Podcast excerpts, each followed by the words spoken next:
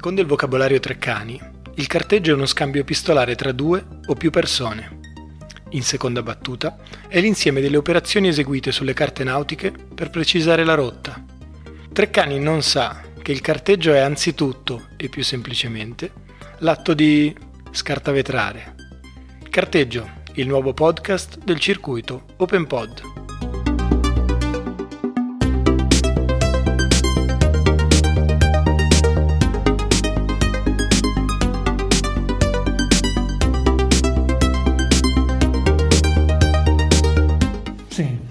Cioè, tu devo, devo trovare l'incipit. No, no, no ma tu, tu, Perché io me lo diciamo, a capitoletti. Leggiamo i titoli. La prima volta.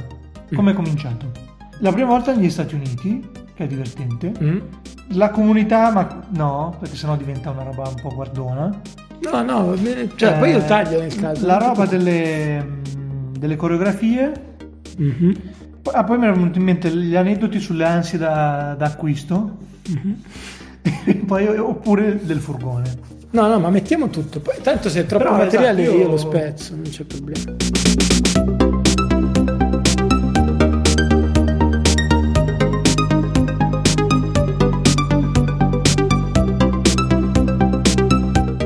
Ti ringrazio di, dell'opportunità di poter raccontare della mia fede springstiniana, perché di questo stiamo parlando. Ognuno, nonostante facciamo finta di fare i laici, gli anticlericali, ma tutti quanti abbiamo delle fedi prima di parlarti della, prim- della mia prima volta, che non si scorda mai. Che non si scorda mai, esatto.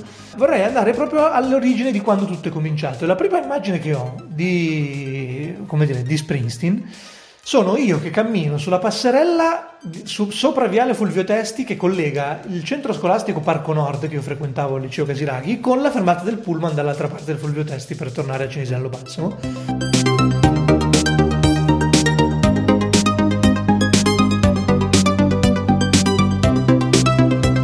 Lì a un certo punto ho avuto un'epifania sul fatto che volevo comprarmi qualcosa di questo folgorato cantante. sulla via di Bresso. Esatto, come se io in realtà lo conoscessi, sapessi chi era e quindi ho detto devo comprarmi qualcosa di questo cantante. Sono andato alla Feltrinelli di Piazza Duomo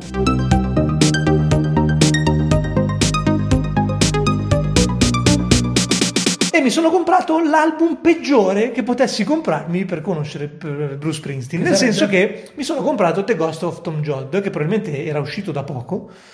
Io non conosco a memoria tutti le sequenze, gli anni di uscita degli album, perdonatemi perché ho peccato, ma chi sti cazzi. Si può dire sti cazzi nel podcast. Ascoltandolo dopo, The Ghost of Tom Jodd è un capolavoro. Però per uno che per la prima volta si avvicina, dice ammazza che è sta mosceria. Cioè è un album tutto acustico, super eh, triste, di canzoni, come dire, con personaggi tragici, immigranti, confine messicano, eh, povertà, robe così, tutto con la chitarra acustica, con sta voce tutta un po' appunto tristona, dici sì, bravo, però pensavo qualcosa di più. Per non fare la figura con me stesso di dire eh, non hai capito una mazza, ho detto vabbè, che bravo, che grande cantautore. Poi comunque tutto il Dylan, tutto l'universo dilaniato. Poi il secondo flash, che invece ha dato la stura definitiva, è su, su, un pullman con la squadra di basket dove giocavo, Ricordiamo sempre alle superiori, CSC Cusano Milanino, Ottimo. a Lumezzane, credo, comunque nel Bresciano, Bresciano. a disputare delle, delle, finali, perché eravamo forti, io ero un buon buon giocatore, con lettore CD portatile che saltava sempre, eccetera. Il The Ghost of Tom Jones, perché ovviamente per non fare autocritica lo, lo ascoltavi 200 volte, esatto. E a un certo punto il vice allenatore Sergio Resnati mi si avvicina e mi fa cosa ascolti? E lì lui mi ha smerdato perché lui era un, un vero fan già iniziato da, perché essendo avendo una 10-15 anni più di me, credo, comunque insomma un po' di anni più di me. A quel punto lui si è entusiasmato al fatto che io in qualche modo avessi conosciuto Springsteen e mi ha fatto sentire una roba che aveva lui, che era il live York City, è stato il primo live integrale quasi perché è tagliato, però insomma eh, è stato il primo con la Street Band che lui ha registrato complessivo e minchia lì, lì è stato devasto lì, lì, veramente a quel punto ho detto cazzo ma è questo quello che io mi aspettavo di sentire. Dove, dove, era? Perché non l'ho trovato prima? E quindi Sergio mi ha, ha mi ha iniziato alle cose come dire per cui lui è diventato uno dei, dei più grandi musicisti del rock and roll del Novecento. Una roba che mi è proprio entrata nel cuore, nel, nel cervello, che ogni volta che l'ascolto è una roba devastante, è l'intro di Tent Avenue Freeze Out, che è una canzone molto importante nel, nel panorama della produzione springsteeniana che ha questo intro pazzesco, una roba sensualissima, cioè stupendo, dove c'è la batteria, che, che, cioè il piano, è un mix musicale dove lui inizia a cantare dopo un tot di minuti, ma musicalmente è proprio straordinario e quindi quello è stato proprio il battesimo, il battesimo. in più dentro quel, quel live ci sono un sacco di canzoni come dire incredibili che nella dimensione live vengono esaltate in una maniera pazzesca.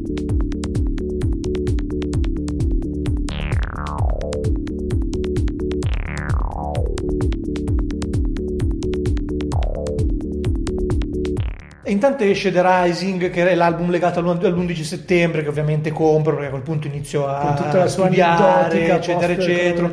L'album dell'11 settembre, che lui ha incontrato il tizio in strada che gli ha detto: Ah, scrivi qualcosa, e lui scrive l'album. Vabbè. Nel 2002 parte il tour di The Rising, come dire, troppo giovane per capire come funzionava veramente quel mondo quindi non vado a Bologna a vedere la data del Tour di The Rising che si tiene a Bologna, che è una data storica che mi mangio le mani di non aver visto. Quando esce la data di San Siro a Milano, ovviamente eh, mi lancio, so che, so che, dovrò esserci a Mariposa a Mariposa Dischi. Esatto, come tutti quanti come all'epoca, tutti. perché es- l'internet ancora non esisteva. E lo compro con Teo del Fabbro, che poche settimane prima di venire a San Siro con me a vedere Springsteen era andato a vedere gli Stones ed era rimasto anche lui folgorato. E anch'io sono andato fuori da San Siro. Da lui invece era dentro. Lui, è, lui è tornato da San Siro in visibilio totale dagli Stones e quindi ci siamo ulteriormente gasati, eccetera. Come tutti sanno, ma è una grandissima verità, il mondo si divide in due, chi ha visto Bruce Springsteen dal vivo e chi no. Paleo Springsteenismo e, e poi il battesimo dello Springsteen. Io faccio parte di quelli che l'hanno visto a Udine a un concerto. Eh, ma esatto, nel 2000... Qualche anno fa nel Udine 2009. Qui si potrebbero aprire... Prima del confine alpino, perché poi ci sono state tutte le date europee anche... Beh, ma quelle sono venute molto dopo. No, no eh, lì siamo ancora veramente alla fase okay, embrionale. E lì, cioè, vedi la luce, no? Vedi, inizia questo percorso fideistico che ti porta a non capire più niente. Prima che io impazzisca definitivamente e intraprenda un, una serie di viaggi appresso, come dire, per vedere concerti, passano degli altri anni. E proprio nel 2009 a Udine, della leg del tour che passa in Italia del 2009, è lì che impazzisco definitivamente. In particolare ho saltato gravissimamente il tour di Devils and Dust, che è un altro tour acustico, anche se già leggevo le fanzini, forum, all'epoca c'erano ancora i forum su internet. Grave. Sì, sì, era un livello, però era un livello ancora di studio, cioè era un livello perché poi come, come, tutti questi grandi musicisti hanno scritto tantissimo, hanno scritto ed è stato scritto tantissimo su di loro e quindi come dire, ho avuto una lunga fase di anni di studio di approf- in cui tutti i bootleg possibili, immaginabili, eccetera. Cioè, praticamente sapevo tutto senza avendolo visto una volta sola. O meglio, pensavo di sapere tutto perché, perché io, ecco, ci tengo, su questo ti chiederei di inserirlo, sì. ci tengo a dire che sono sempre stato uno springsteeniano umile. Spring, gli springsteeniani si dividono in grandi settori. Chi l'ha visto nell'85 a Milano, chi l'ha visto negli anni 80 in generale e che quindi fa parte di tutta quella genia di persone che ha avuto la possibilità di vedere qualcosa che non si la è, sacralità non si è mai potuto. Esatto, cioè gli anni 80 sono dal 70, come dire, dalla, dalla, fine 70 a tutti gli anni 80 è stata qualcosa di irripetibile. I, I, fan che vanno dicendo sui vari social che i concerti degli anni 2000, soprattutto gli ultimi anni, quelli dopo il 2010, sono i migliori della sua storia, non sanno un cazzo di musica. Questo mi sia permesso dirlo. Non perché lui non sia Qualcuno straordinario ma perché quello che lui ha prodotto e ha suonato con la E Street Band e anche da solo negli anni Ottanta è qualcosa di irripetibile a livello di energia, a livello fisico, a livello eh, compositivo, a livello a 360 gradi. Cioè chi ha avuto Quello la possibilità di viverlo lì, esatto, eh, sono gli unici che possono veramente dire qualcosa. Noi umilmente che siamo venuti dopo, come dire, possiamo umilmente appunto cercare di professare questa fede in maniera rispettosa e entusiastica del personaggio. Anche se diciamo che San Siro 2003 sta a San Siro 85 come livello di iniziazione, cioè chi c'era nel 2003 Cioè, e non siamo in tanti. una generazione Esatto, cioè la generazione degli anni 2000 nasce nel 2003. Chi ha fatto il 2003 ha visto qualcosa che poi non si è ripetuto dopo. Cioè Bologna 2002, San Siro 2003 sono due pietre miliari. È sempre iscritto, esatto. Tutto il resto è stato straordinario, ma quelle robe lì sono quelle robe che fanno la storia. Cioè che quando si scriveranno i libri si ricorderà appunto 85, Bologna 2002, San Siro 2003. Forse un tantino sovraesposto rispetto a Bologna 2002, con cui costituisce in realtà forse un unico grande... Un unico storytelling. Un unico, sì, un- insieme anche a Firenze, però i due- le due grandi date sono Bologna 2002 e San Siro 2003 per l'inizio degli anni 2000.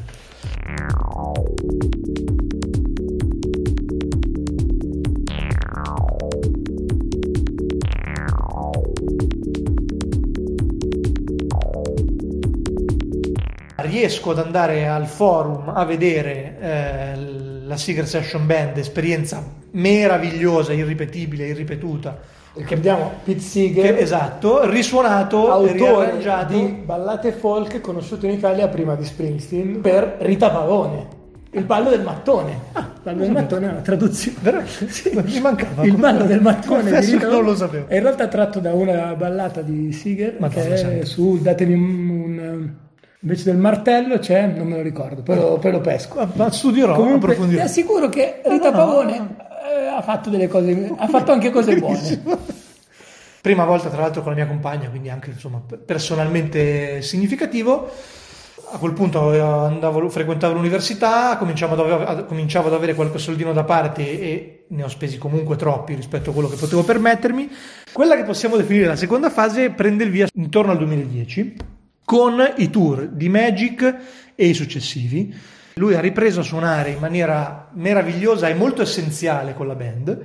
Dopo aver eh, assistito al primo concerto del Magic Tour al Forum, al chiuso in invernale, era appunto era tardo autunno, era novembre, faceva un bel freddo e io sono andato lì la mattina del concerto che mi sembrava già di fare una follia incredibile e ho scoperto che c'era gente che in realtà Attendata- campeggiava attendata fuori da- dal forum già almeno dal giorno prima, essendo invernale avevano semplicemente dormito lì, soprattutto magari chi veniva da fuori Milano. Da quegli anni lì si è cominciato ad estendere il tempo dell'attesa, probabilmente abbiamo esagerato, due o tre giorni fuori dagli stati, troppo, cioè abbiamo, abbiamo veramente esagerato, però ci siamo divertiti, quindi sti cazzi. Faceva parte... E lì per la prima volta ho visto questi triestini che mi erano sconosciuti ma che mi hanno affascinato Questa perché erano, esatto, erano una tribù di matti abbastanza, come dire, alcolici. Aspettavano il concerto bevendo birre e ascoltando musica, in particolare Zappa, perché erano, ho scoperto dopo che erano Perché anche dei fanatici di Zappa. Esatto, erano anche dei fanatici di Zappa, passavano le giornate fuori dagli stadi in attesa del concerto, si mettevano in fila, cercavano di arrivare il più possibile vicino al palco, eccetera, eccetera. Annuso sempre di più questo, questo mondo, respiro sempre di più questo mondo, devo Prendere essere lì, parte. devo prendere parte. Entrare in un ordine E minore. quindi arrivo a Roma, allo stadio olimpico, e così, e cerco questo clan.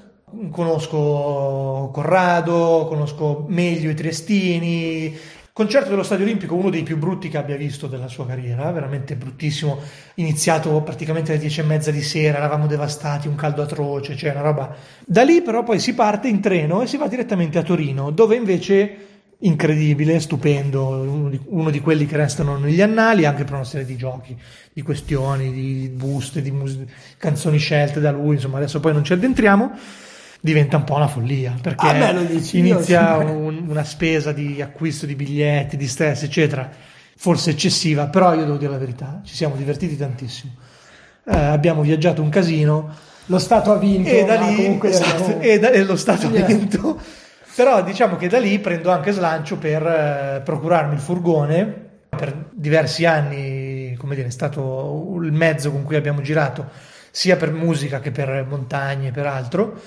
Siamo partiti dal girare in Italia il- tra, tra Padova, Trieste, eh, Milano, Roma, Firenze, eccetera, e siamo finiti per fare dei giri incredibili, tra cui portando il brand Milano, Barracuda esatto, esatto, con le- la visionarietà di Barracuda e del, del grande Gianmaria Vacirca. Allora, Milano, Praga, Praga, Parigi, Parigi, Milano. Milano, Francoforte, Francoforte, Landgraf. Landgraf, Colonia, Colonia, Berlino, Berlino, Milano. Milano, Vienna, quella volta lì ci agganciai le ferie in eh, Slovenia, Croazia e poi torniamo indietro con incidente, viaggio più, più lungo, più avventuroso di tutti. È stato quello fino in Irlanda, sempre in furgone, incredibile. L'impatto ecologico negli anni. Esatto, esatto. Perché ovviamente il furgone... Esatto, esatto, esatto.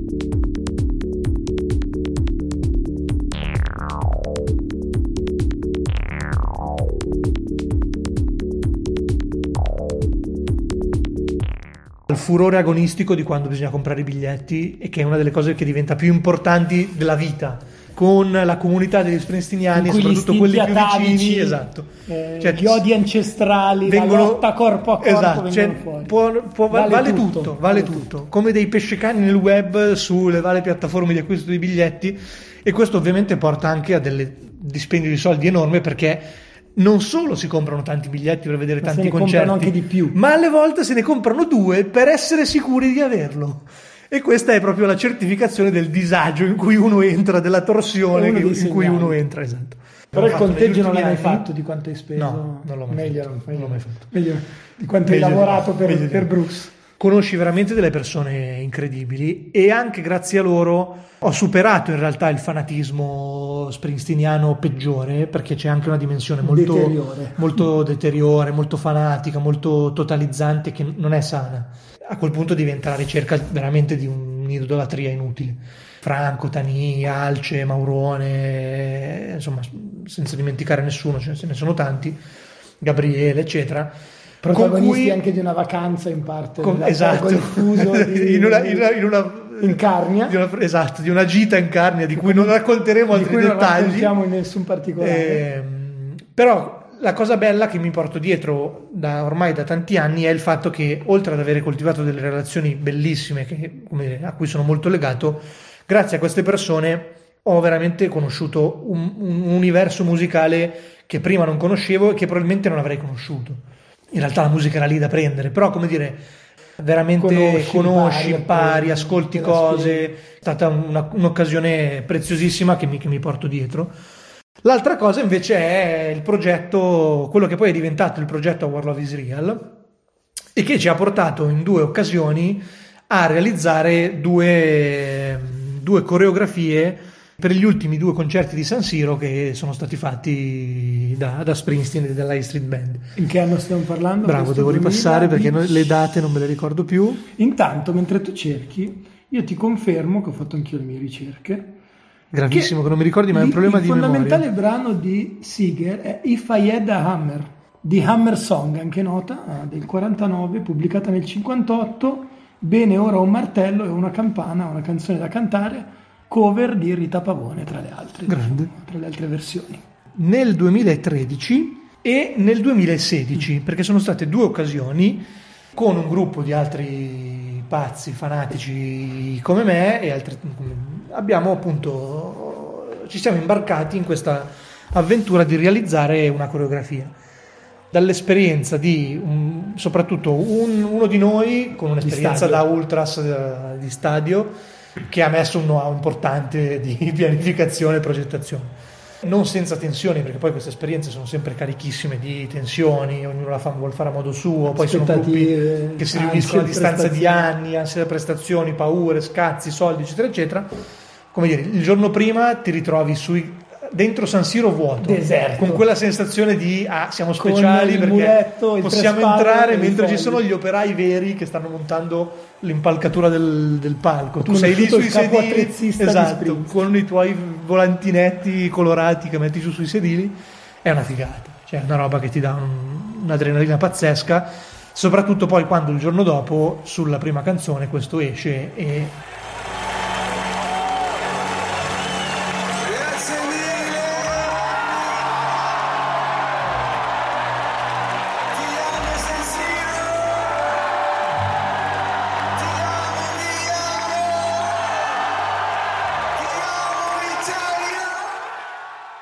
cosa funziona perché poi nessuno di noi l'aveva mai fatto. Cioè, in apertura del primo pezzo, quando lui arriva Tre, sul palco. Esatto, 2013 lui sale sul palco. Noi abbiamo scritto questo volantino perché poi, non contenti, l'abbiamo fatta la coreografia sulla prima canzone e su Born to Run, che di solito viene sempre alla fine.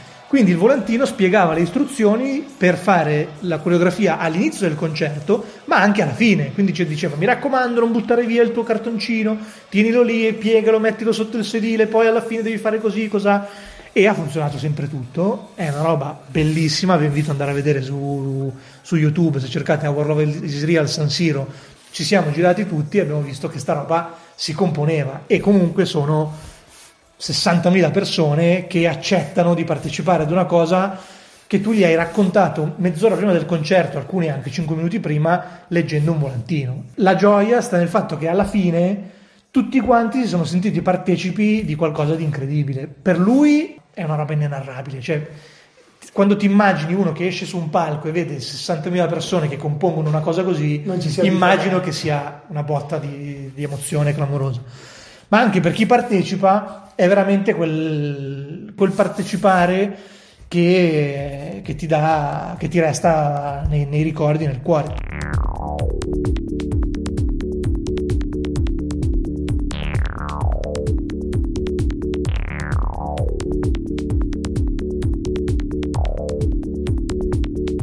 C'è anche una bellissima esperienza della prima volta negli Stati Uniti, perché oh. ovviamente quando tu cominci a respirare la working class esatto, quando, tu cominci, quando tu cominci a impazzire a girare per l'Europa è, è, scritto che prima o poi devi andare anche negli Stati Uniti. Effettivamente c'è una grandissima differenza tra i concerti in Europa e negli Stati Uniti.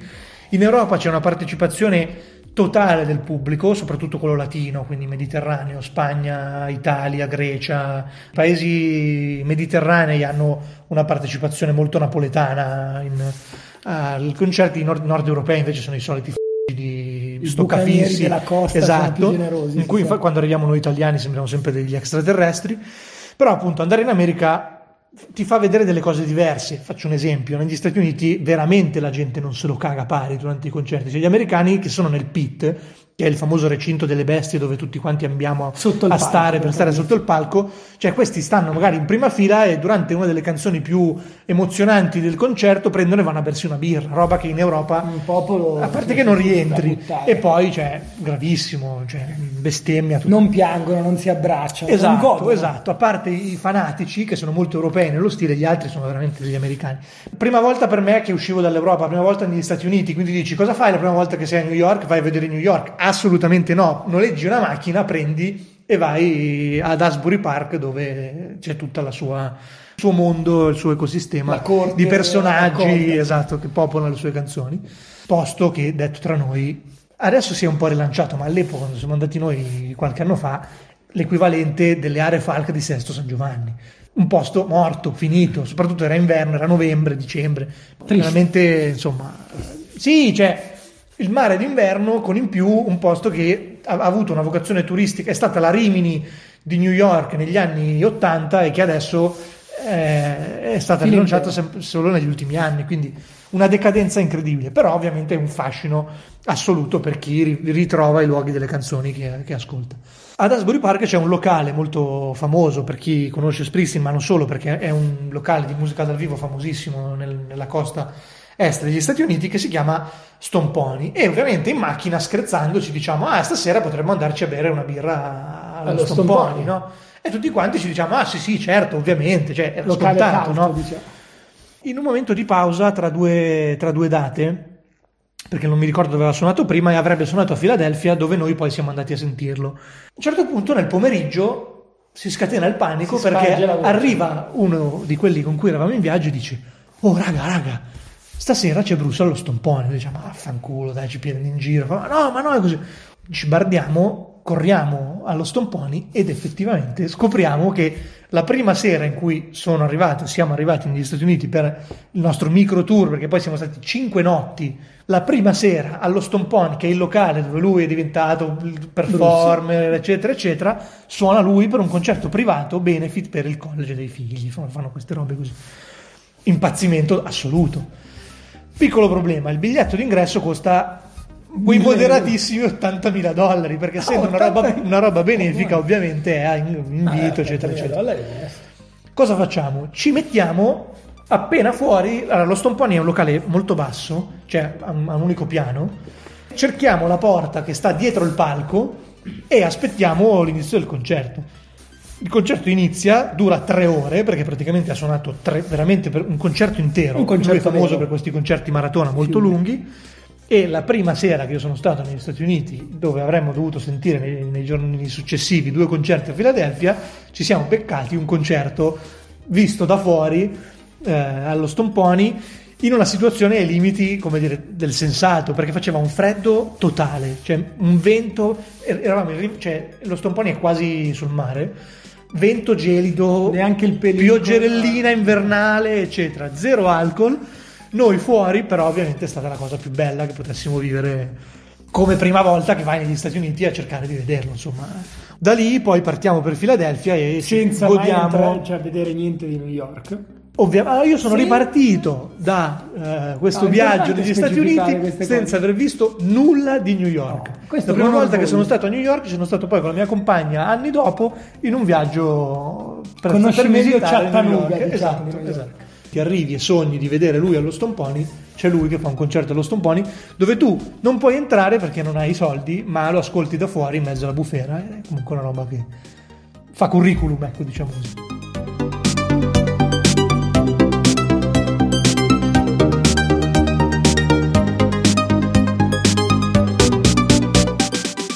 Potete trovare carteggio e un po' di altre cose sul sito internet amonte.noblogs.org.